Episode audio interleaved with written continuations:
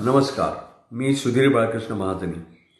बलीच्या कथेच्या मागच्या भागामध्ये आपण असं पाहिलं की हिरण्यकश्यपू ब्रह्मदेवांचा वर मिळवून परत आपल्या राज्यामध्ये आला आणि आल्यानंतर त्याला आपल्या पत्नीची आठवण झाली. त्याला समजलं की कयाधू ही नारद मुनींच्या आश्रमामध्ये आहे आणि तिनं एव्हाना आपल्या पुत्राला जन्म दिला असेल.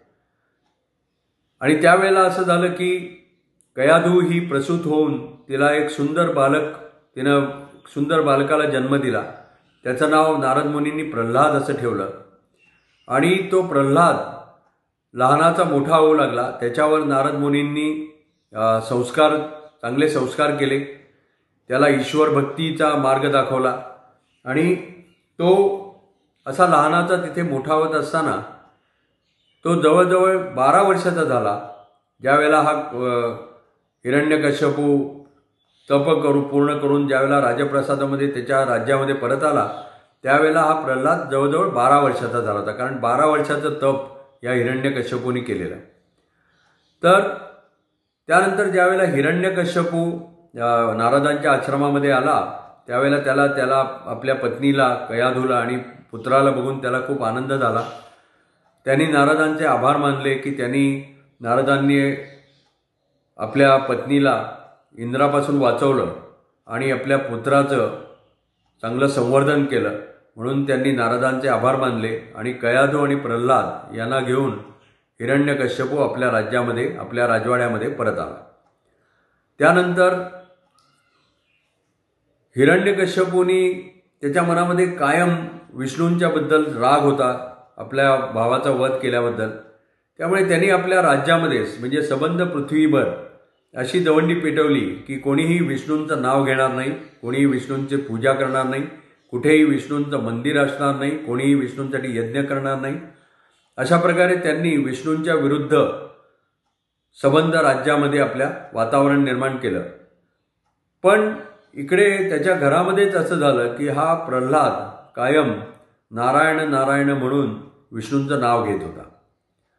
त्यावेळेला हिरण्यकश्यपूनी आधी खूप समजावून पाहिलं कारण आपला पुत्र लहान आहे त्याच्या त्या- तो आपला हा हट्ट सोडेल आणि तो हे विष्णूंचं नाव टाकून देईल. असं अशा आशेने त्यांनी आधी त्याला खूप समजावून पाहिलं. पण प्रल्हादाच्या मना प्रल्हादाच्या ओठावर कायम विष्णूंचं नाव असायचं. आणि शेवटी म्हणजे या हिरण्यकश्यपूनी त्याला मारण्याचे उपाय सुरू केले. म्हणजे एकदा त्याला पर्वतावरून ढकलून दिलं एकदा त्याला समुद्रात फेकून दिलं एकदा त्याला तापलेल्या तेलाच्या कढईमध्ये त्याला टाकून त्याला भाजण्याचा प्रयत्न केला. पण या सर्व संकटातून विष्णूंच्या कृपेने हा प्रल्हाद सही सलामत राहिला आणि त्याला त्याला कुठलीही इजासुद्धा झाली नाही. पुढे असं झालं की कायम ह्या हिरण्यकश्यपूला वाटायचं की या मुलाचं काय करायचं आता? आणि त्यावेळेला त्याची बहीण होलिका नावाची होती. ती एकदा त्याच्याकडे आली होती आणि त्या होलिकेला एक वरदान प्राप्त होतं. म्हणजे तिला अग्नीचं असं वरदान होतं की अग्नी तिला जाळू शकणार नाही. आणि हे तिनं हिरण्यकश्यपूला सांगितलं आणि ती म्हणाली की तू असं कर की माझ्या मांडीवर या प्रल्हादाला ठेव. आणि तू मला पेटवून दे. मला अग्नी काही करू शकणार नाही. आणि हा प्रल्हाद त्याच्यामध्ये भस्मसात होऊन जाईल. तेव्हा ही कल्पना हिरण्यकश्यपूला आव आव आवडली. आणि त्यांनी एक दिवस असा ठरवला. त्या दिवशी त्यांनी होलिकेला सिंहासनावर बसवलं. तिच्या मांडीवर प्रल्हादाला ठेवलं. आणि त्यांनी तिला पेटवून दिलं. आता हे जे होलिकेला जे वरदान अग्नीचं होतं ते तिच्या स्वतःच्या संरक्षणासाठी होतं. पण तिनं त्याचा असा दुरुपयोग केला. त्यामुळे अग्नीनी तिला जाळून टाकलं आणि प्रल्हादाला मात्र जिवंत ठेवलं. प्रल्हाद सही सलामत त्यातून बाहेर आला आणि होलिका मात्र भस्मसात झाली.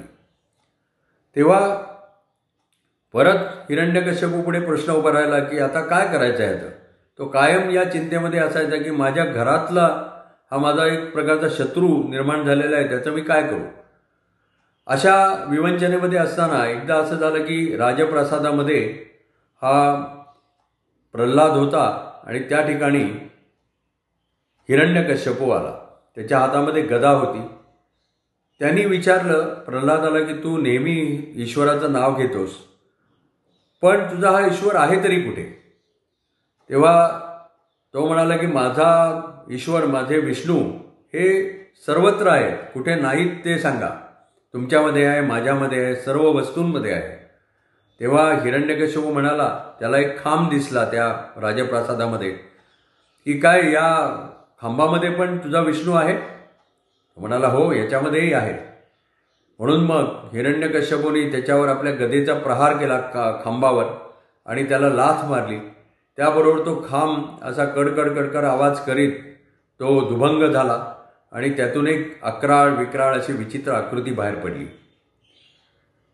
त्या आकृतीचं मस्तक जे होतं ते सिंहाचं होतं आणि त्याचं उर्वरित शरीर हे मा मानवाचं होतं. त्याला अशी तीक्ष्ण ना नखं त्याच्या हाताला होती आणि तो हिरण्यकश्यपूच्या दिशेने जाऊ लागला. हिरण्यकश्यपू त्याला घ बघून आधी घाबरला पण त्याने त्याच्याशी युद्ध सुरू केलं. आणि त्यावेळेला त्या आकृतीने म्हणजे तो विष्णूंचा चौथा अवतार होता नरसिंह अवतार त्यांनी त्याला मुष्टीप्रहार करून त्या हिरण्यकश्यपूला अगदी जेरीस आणलं. आणि शेवटी त्याने त्याला आपल्या दोन्ही हातामध्ये हिरण्यकश्यपूला उचललं. आणि तो या राजप्रसादाचं जे मुख्य प्रवेशद्वार होतं तिथे तिथल्या उंबऱ्यावर जाऊन तो बसला. आणि त्यांनी आपल्या मांडीवर या हिरण्यकश्यपूला घेतलं. आणि त्यांनी त्याला असं सांगितलं की पहा तुला ब्रह्मदेवाचा वर प्राप्त होता. तुला घरामध्ये मरण नव्हतं बाहेर मरण नाही. म्हणून मी ह्या उंबऱ्यावर आहे धड घरात नाही धड बाहेर नाही. तुला पृथ्वीवर मरण नाही आकाशामध्ये मरण नाही. म्हणून मी तुला माझ्या मांडीवर घेतलेलं आहे. तुला शस्त्रांनी मरण नाही अस्त्रांनी मरण नाही. म्हणून पहा मी माझी नखं तुला मारणार आहेत आणि तुला पशुकडून मरण नाही मानवाकडून मरण नाही. त्यामुळे मी हा नरसिंह अवतार धारण केला आहे माझं मस्तक सिंहाचं आहे आणि माझं शरीर हे मानवाचं आहे. त्यामुळे आता जो तुझा मृत्यू समीप आलेला आहे असं म्हणून त्यांनी आपली नखं त्याच्या छातीमध्ये आणि पोटामध्ये खुपसली आणि त्याचा वध केला. आणि त्या ठिकाणी मग नरसिंह अवतार अंतर्धान पावला. नंतर प्रल्हादाचं राज्य सुरू झालं हिरण्यकश्यपूनंतर. प्रल्हाद हा अतिशय उत्तम राजा होता. त्याच्या राज्यामध्ये प्रजा सुखी होती. तो राजा असताना त्याला पुढे विरोचन नावाचा पुत्र त्याच्या पोटी जन्माला आला. आणि अशा प्रकारे त्यांनी खूप वर्ष राज्य केलं. आणि नंतर विरोचनावर सर्व राज्यकारभार सोपवून तो वनामध्ये वानप्रस्थाश्रमासाठी निघून गेला. या पुढचा भाग आपण या पुढची कथा आपण दुसऱ्या भागामध्ये ऐकू. नमस्कार धन्यवाद.